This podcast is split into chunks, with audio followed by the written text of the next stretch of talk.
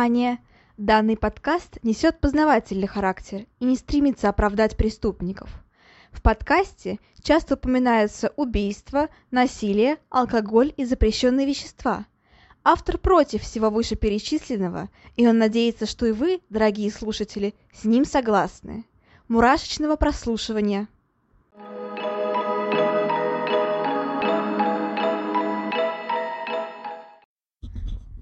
Всем привет! С вами снова Ульяна.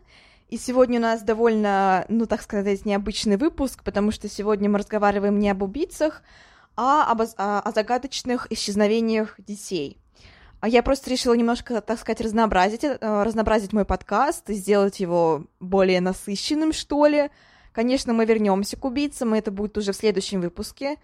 А, я думаю, что расскажу, наверное, о Попкове. Это а, маньяк, который, ну, убийца, а, полицейский, очень интересный случай. А, особенно сейчас я заинтересовалась этим, потому что я смотрю сериал, который называется «Хороший человек». Это российский сериал, а, но он сделан на таком достаточно хорошем уровне, и, в принципе, меня прям, так сказать, очень сильно порадовал. Там, конечно, не совсем про того самого ангарского маньяка, ну, так называли Михаила Попкова, там по мотивам его преступлений, но все равно очень-очень интересно. То есть э, я думаю, что это не будет спойлером, потому что кто убийца, мы знаем уже с первой серии, но э, там, короче, убийцы становится напарник главной героини, который вот они вдвоем работают в полиции, и напарник главной героини, который ее представляют, так скажем, он и есть убийца. Э, это не спойлер, потому что все это известно уже с первой серии, когда нам показывают, как он, собственно, орудует. Но, в принципе, а, сам мотив убийцы, все такое, там, его поведение, это все скопировано с реального Михаила Попкова. Я не знаю, почему они не взяли вот прям его. Правда, не знаю, может быть, нужно как-нибудь поискать информации, потому что все-таки очень интересно. А, но все равно это довольно реально очень, очень прям интересно, и, в принципе, период тот же самый. Ну, то есть а, там были убийства Попкова, насколько я помню, с 92 по 10 что ли, год. И примерно в том же вот периоде э, есть и вот этот сериал «Хороший человек» действие происходит. Короче, всем советую, всем советую посмотреть, потому что это очень-очень прикольный сериал. Я сейчас на пятой, что ли, серии, по-моему, или на четвертой. Но он небольшой, он коротенький достаточно, то есть мини-сериал, можно сказать. Не уверена, будет ли продолжение, наверное, не знаю, мне нравятся мини-сериалы, в принципе, и мне достаточно без, без продолжения. А, короче, очень крутой сериал и вообще. Но сегодня у нас не про Попкова, сегодня про загадочное исчезновение детей. Этот сериал мне уже навел... Этот, этот кейс, этот, не знаю, эти, это, тема этого выпуска навеяна мне недавним сериалом, это «13», я про него уже рассказывала, а в котором главную героиню похитили в 13 лет. И здесь тоже про похищение, хотя на самом деле тут возникают разные версии, потому что там чуть ли не мистические, но не знаю, мне кажется, все-таки это все довольно объяснимо. И в целом они имеют под собой такую, ну, почву реальности, что ли. Но все равно, когда ты про это читаешь, когда ты про это смотришь, очень становится не по себе, потому что ты понимаешь, что очень много пропадает людей, которых никогда, никогда не находят и никто не знает, как они пропали, никто не знает, при каких обстоятельствах. То есть это все, и при этом порой бывают такие похищения, которые происходят среди бела дня, и вот как в первом, например, случае, я про него сейчас расскажу. Или когда, например, во втором случае, когда пропадают сразу же несколько детей, причем достаточно много, и это опять же никто не замечает, и ни- никто не может это раскрыть, и в целом это, наверное, как мне кажется, никогда не раскроется, потому что прошло уже достаточно много времени. Если, в принципе, в первом случае еще что-то можно накопать, то во втором я очень сильно сомневаюсь и не думаю, потому что, ну, по идее, все участники этих событий уже, к сожалению, умерли. Ну, насколько я помню, большинство участников событий или даже все, они уже умерли, и, ну, короче, это очень грустно в, в целом, и об этом можно говорить, наверное, очень-очень долго. Но первый случай мы начнем с Микель Бикс. Это девочка, которая жила а, в штате Аризона, и у нее была младшая сестра Кимбер. И когда она пропала, точнее, даже так вот, когда она исчезла, потому что она реально исчезла, а ей было всего лишь 11 лет, и она исчезла 2 января 99 года, ну, 1999 соответственно.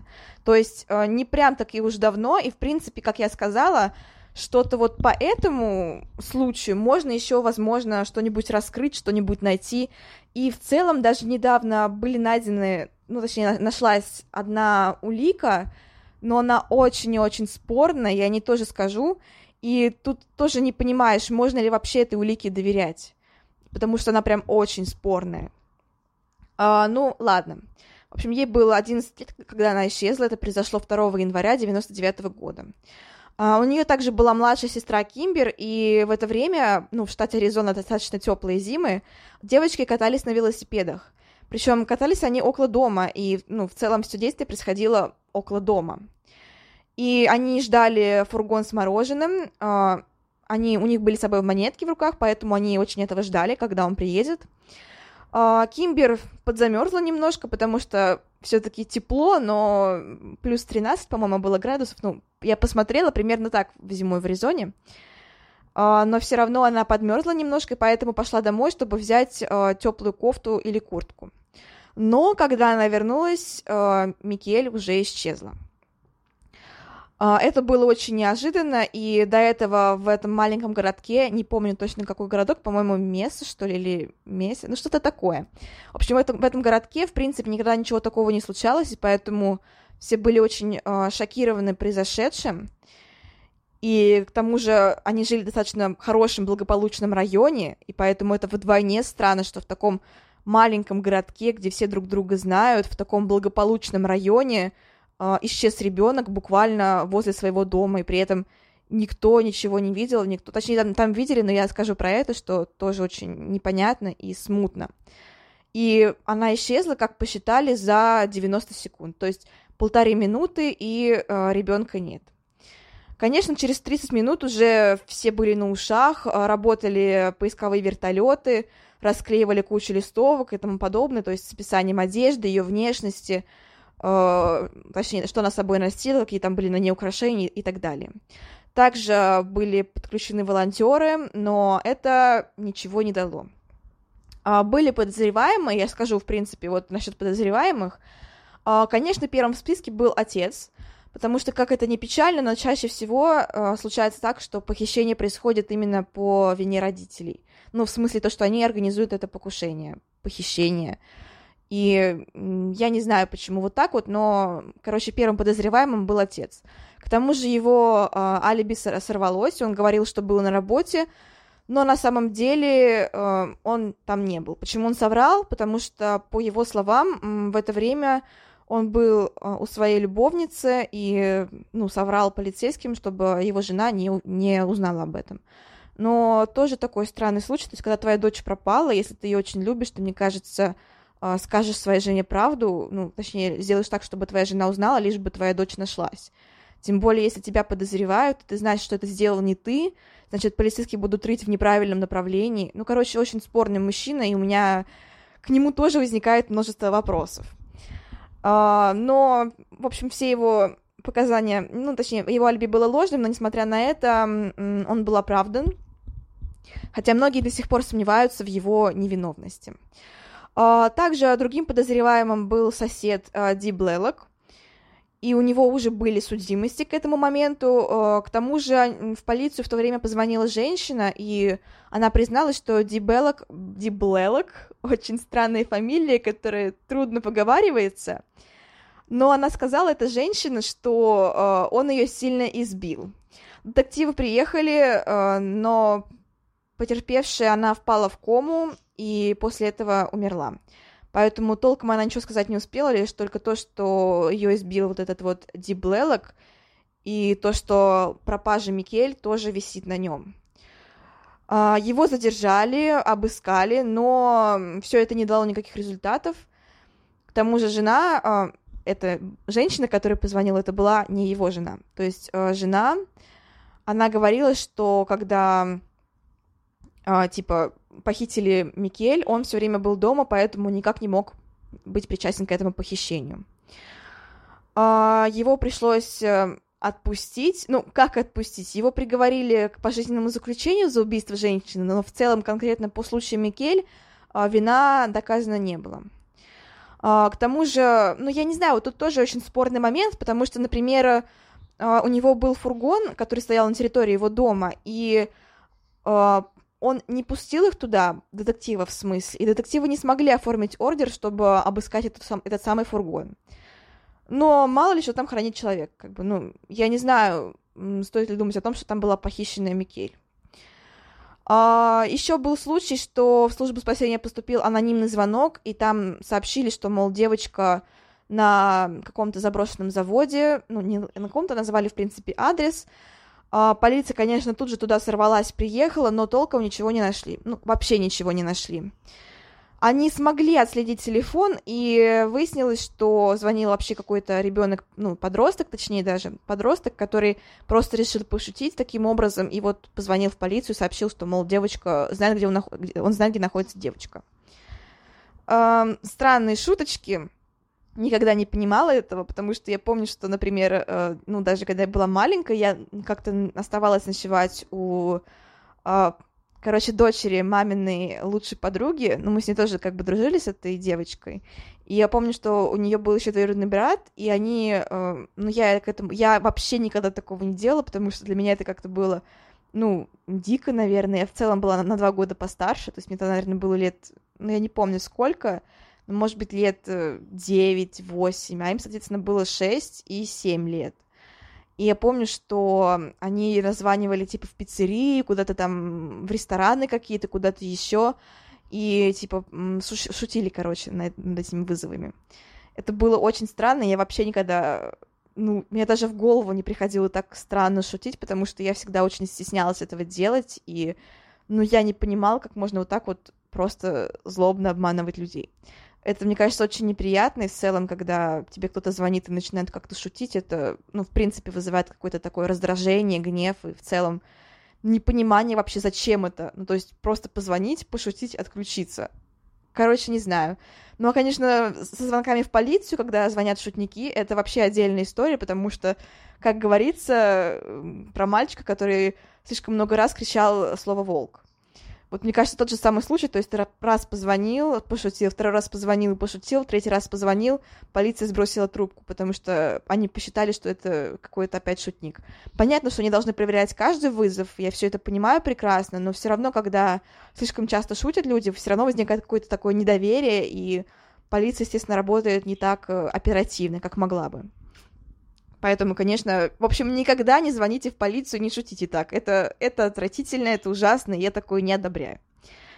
А, но продолжим про дело Микель. А, это дело очень долго оставалось, ну, на этом этапе, на котором оно застряло, то есть не было подозреваемых, не было улик, вообще ничего не было, и никто ничего не мог найти, но в 2018 году, то есть совсем-совсем недавно, Uh, у меня ощущение было, что сейчас, типа, 19-й год, я хотела сказать год назад, но нет, сейчас уже 22-й год, поэтому 4 года назад uh, в семью вернулась Надежда, потому что в полицию позвонил мужчина и сообщил, что обнаружил на э, долларовой купюре uh, надпись, где было написано, что меня зовут Микель, Микель Пикс, и меня похитили вместе. Я жива.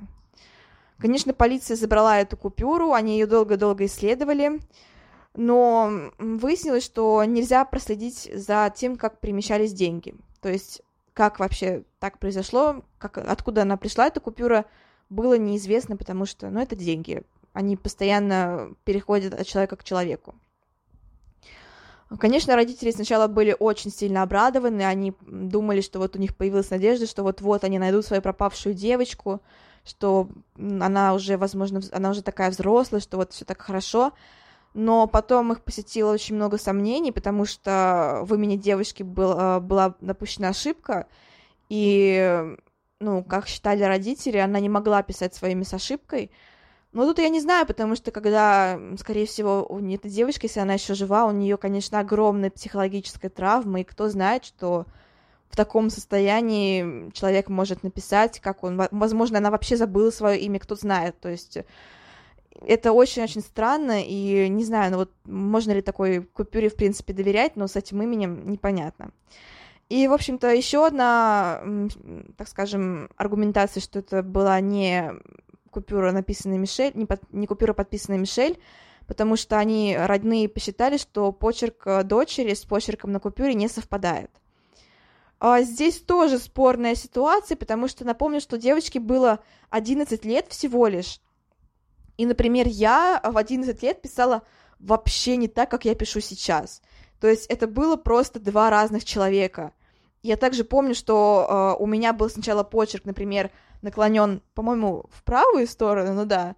Потом я резко стала писать, что у меня почерк был э, в левую сторону наклонен, причем сильно. Потом как-то у меня это выровнялось, я стала писать просто очень прямые буквы с небольшим наклоном влево. При этом сначала у меня был почерк очень-очень мелкий. Так, э, извините, короче, возможно, вы могли услышать звонок. Это просто приходили мои родители, они... Сегодня у нас, короче, ремонт просто, и они приходили, чтобы э, ждать ремонтника, который починит нам гардероб. Вот, я, короче, просто такая ситуация, что как бы я живу одна, родители просто приходят на выходные, Иногда бывает такое, что вот к нам кто-то приходит, допустим, там ремонтники, они, конечно же, ну, в это время находятся дома. А, но я все ответила, всех, так скажем, потом обратно проводила, когда ремонт закончился, и мы сходили в кино. В общем, все очень круто закончилось. А, и теперь у нас новый обновленный гардероб, точнее, гардеробная комната. И, короче, все окей. А, а мы теперь можем продолжить, собственно говоря. А, и остановились мы на том, что а, приходит странное письмо, и при этом странное письмо, странное, точнее, не письмо, а запись на купюре, при этом странно в этой записи то, что имя девочки написано с ошибкой, а почерк не совпадает. Но, как я уже говорила, почерк вполне логично, по моему мнению, что почерк может не совпадать, потому что спустя столько лет, ну, понятное дело, у нее почерк у этой Микель, конечно, это была она, ну, как мне кажется, изменится, причем довольно сильно, потому что, как я уже говорила, на моем примере почерк поменялся просто до неузнаваемости. Если бы, наверное, можно было сравнивать, сейчас э, вытащить мою тетрадку, наверное, класса из четвертого, и вот сейчас э, мои конспекты, э, то, конечно же, это просто абсолютно два разных почерка. Это такое ощущение, что писали просто два разных человека, причем вообще никак друг с другом не связаны. А, но эта купюра, она ни к чему не привела, и до сих пор непонятно вообще, имеет ли она отношение к этой девочке. А, поэтому дело Микель Бикс до сих пор не раскрыто, а ее родители, к сожалению, развелись и разъехались по разным городам. А сестра Микель, кстати, очень а, винит себя и говорит, что лучше бы она следила за своей сестрой, и ей очень жалко, что в тот день она ушла домой. Но не знаю, конечно, винить здесь ее нельзя ни в коем случае. Она себя винить тоже, как мне кажется, не должна, потому что, ну, она была маленьким ребенком, тем более она была ее ну, младшей сестрой, и в целом это вообще полностью не ее вина, что Микель пропала. А, вот такая вот грустная нота. Я очень надеюсь, что, конечно же, девочка жива, и что она, возможно, по-своему счастлива. Ну, я не знаю, конечно, говорить так это ужасно, но ну, не знаю, надеюсь, что хотя бы если она жива, то сейчас с ней все хорошо. Если это действительно она посылала эту купюру, и она, возможно, как-нибудь имеет все-таки связь с внешним миром, не знаю, короче, но хочется надеяться, что когда-нибудь эта история получит свое продолжение, при этом продолжение с хорошим концом. Uh, например, как в сериале «13», ну, там не совсем был хороший конец, но я в плане того, что хочется верить, что эта девочка все-таки рано или поздно вернется домой, и ее родители, ну не то чтобы воссоединятся, но хотя бы порадуются и как-то найдут покой для своей души.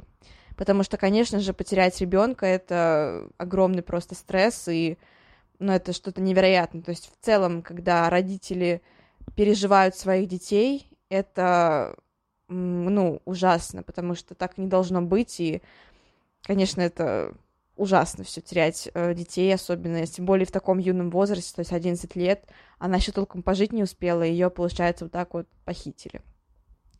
Наша следующая история, она не менее интересная, не менее загадочная, даже, я бы сказала, чуточку, наверное, более загадочная, потому что исчез не один ребенок, а сразу несколько. Это пятеро детей, и они исчезли прямиком в ночь э, на Рождество, то есть с 24 на 25 декабря 1945 года. А, это происходило в городе э, Фейтвиль в Западной Виргинии, ну, в США, соответственно. И судьба этих детей по сей день остается нераскрытой. Участники этих событий уже, к сожалению, мертвы, поэтому едва ли что-то когда-нибудь вскроется, но, возможно, хочется верить, что когда-нибудь все-таки мы узнаем правду. Это сомнительно, но хочется в это верить. А, итак, это была спокойная, хорошая рождественская ночь 1945 года. Но эта ночь очень быстро стала самой несчастной в жизни семьи Содоров. Потому что, во-первых, эм, сразу вспыхнул пожар. Ну как, давайте начнем с самого начала. Вот так вот. Сначала семья хорошо проводила время. Они отметили Рождество, обменялись подарками, поужинали и отправились спать. Но э, в полночь мать семейства Жени, Содор, разбудил телефонный звонок. Она проснулась, ответила на звонок, но при этом в трубке от- отозвалось только молчание. Женщина решила, что кто-то, возможно, ошибся номером и просто положила трубку. Она снова легла спать, но поспать ей спокойно так и не удалось. Она проснулась снова буквально через час, потому что на чердаке раздавался какой-то шум. Она решила не вставать, потому что, возможно, это просто что-то там делали дети наверху, они там жили, и она снова уснула. Но в час тридцать она проснулась еще раз, уже на этот раз последний, потому что она почувствовала сильный запах Гарри. Она тут же побежала к мужу и детям и стала, разбудила их и стала звонить пожарным. Но провод оказался перерезан. А, на улицу выбежала она, ее муж и четверо детей. Остальные же дети остались в доме. Uh, ну, конечно же, родители были просто в шоке, в ужасе, они не знали, что делать, они пытались пробраться в дом, но вот, насколько я помню, там была лестница, но почему-то лестница оттуда исчезла, и при этом они пытались хоть как-то что-то сделать, но к тому времени, как они что-то сообразили, уже весь дом был в пламени, и, конечно же, было уже слишком поздно. Они просто стояли и ждали, когда все это успокоится, когда наконец приедут пожарные, и они очень сильно надеялись, что все-таки дети смогли каким-то образом, каким-то чудом выжить, потому что это Рождество, стоит надеяться на чудо. Но, как, к сожалению, чудо не случилось. Потому что пожарные все еще не брали трубку, дом все еще горел, и дети все еще, по мнению родителей, были в этом доме. Потом уже выяснилось, что пожарные отреагировали слишком медленно, просто потому что это была рождественская ночь, и все были, ну, слишком заняты сами собой, своими семьями, попросту некому было реагировать на этот вызов, только добровольцам и новичкам. Они приехали к дому Содоров только утром, это было примерно в 8 утра, и, конечно же, к этому времени уже от дома, в принципе, ничего не осталось, только какие-то обугленные куски и тому подобное. Но, как ни странно, останков тоже не осталось. То есть ни трупов, ни обугленных костей, ничего. Пятеро детей просто испарились. Они исчезли буквально за одну ночь, и при этом исчезли они из страшного пожара, каким образом, непонятно. А, но пожарные почему-то сочли, что, видимо, они сгорели и посчитали, что это расследовать дело не надо. Ну, в общем-то, тут Uh, мать семейства, та же самая женщина Дженни, она решила не сдаваться, она решила провести собственный опыт и собственные эксперименты. Она начала сжигать uh, различные трупики и кости животных, и также смотрела, что с ними становится в процессе. И, как она выяснила, бесследно дети исчезнуть не могли. То есть огонь не мог полностью уничтожить все останки людей. И поэтому она приходит к единственному, реш... к единственному выходу, к единственному решению, какой-то к единственной идее, что ее детей похитили. В принципе, это очень логично, но возникает вопрос, а как их похитили и вообще каким образом, почему?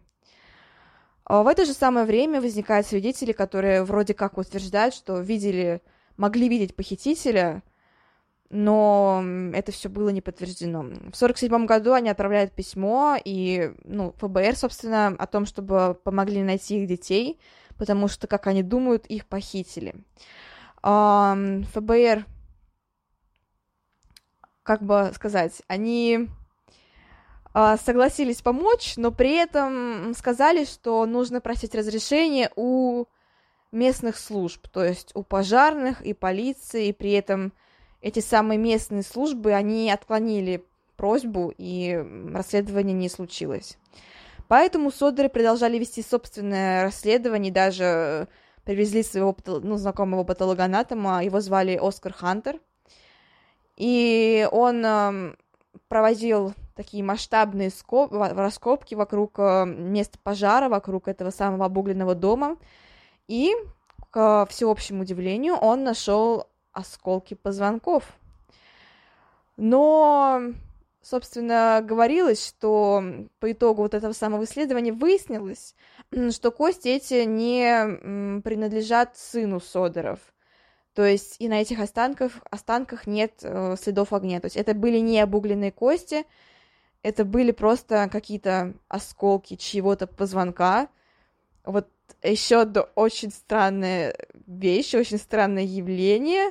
Почему на месте пожара оказались случайные кости случайного парня? Почему их было несколько? Кто их закопал?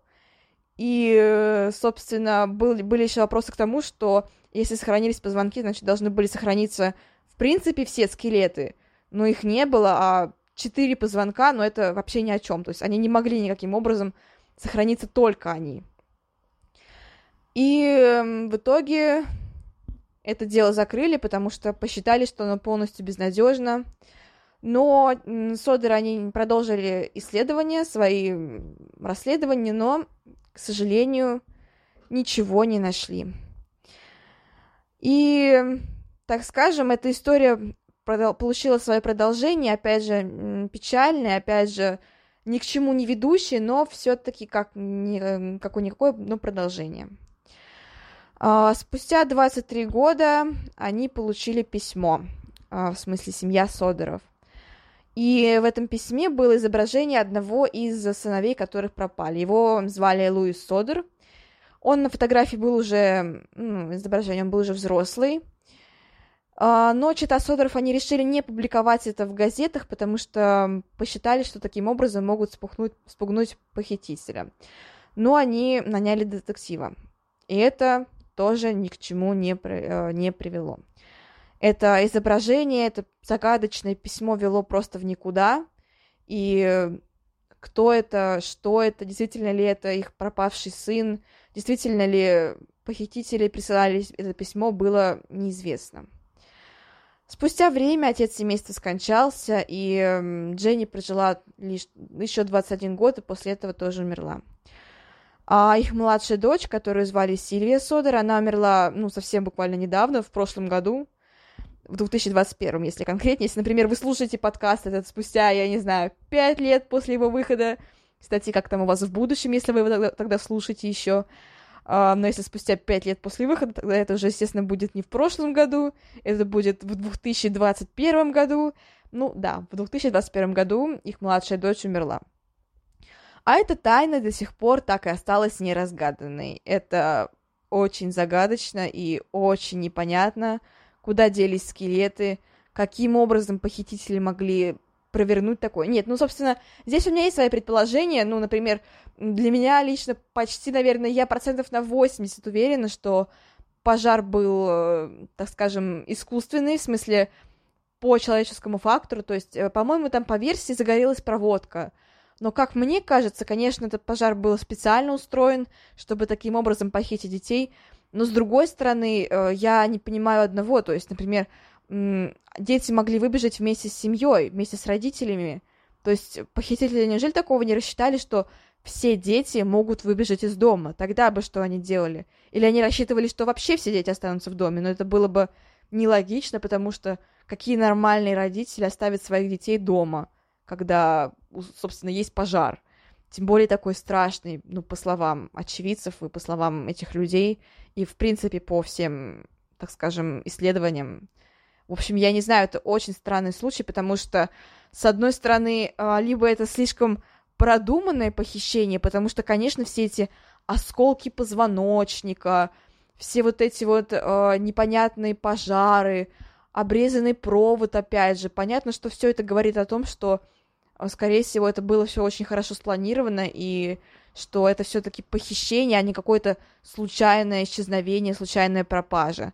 Но, как я уже говорила, с другой стороны, откуда похитители могли знать, что не все дети выбегут из дома, что останутся именно те дети, которые им нужны? Откуда они знали, что они сами не сгорят в этом пожаре? Как они могли, в принципе, или они украли детей, детей до пожара? Тоже непонятно. То есть, возможно ли, что когда а, эта женщина слышала шорох какой-то на чердаке, возможно, именно в это время этих детей украли? Тогда непонятно, почему всех детей не украли, непонятно, почему, допустим, не взяли самого младшего ребенка, непонятно, очень много непонятных вещей на самом деле, и, а, конечно, очень страшно думать о том, что так много преступлений остается нераскрытыми, и, ну, что в основном вся раскрываемость только в фильмах. А так, с другой стороны, что ты понимаешь, что если что-то, не дай бог, случится, то, возможно, вашего похитителя даже не найдут, и вы навсегда так и останетесь просто каким-то случайным пропавшим человеком.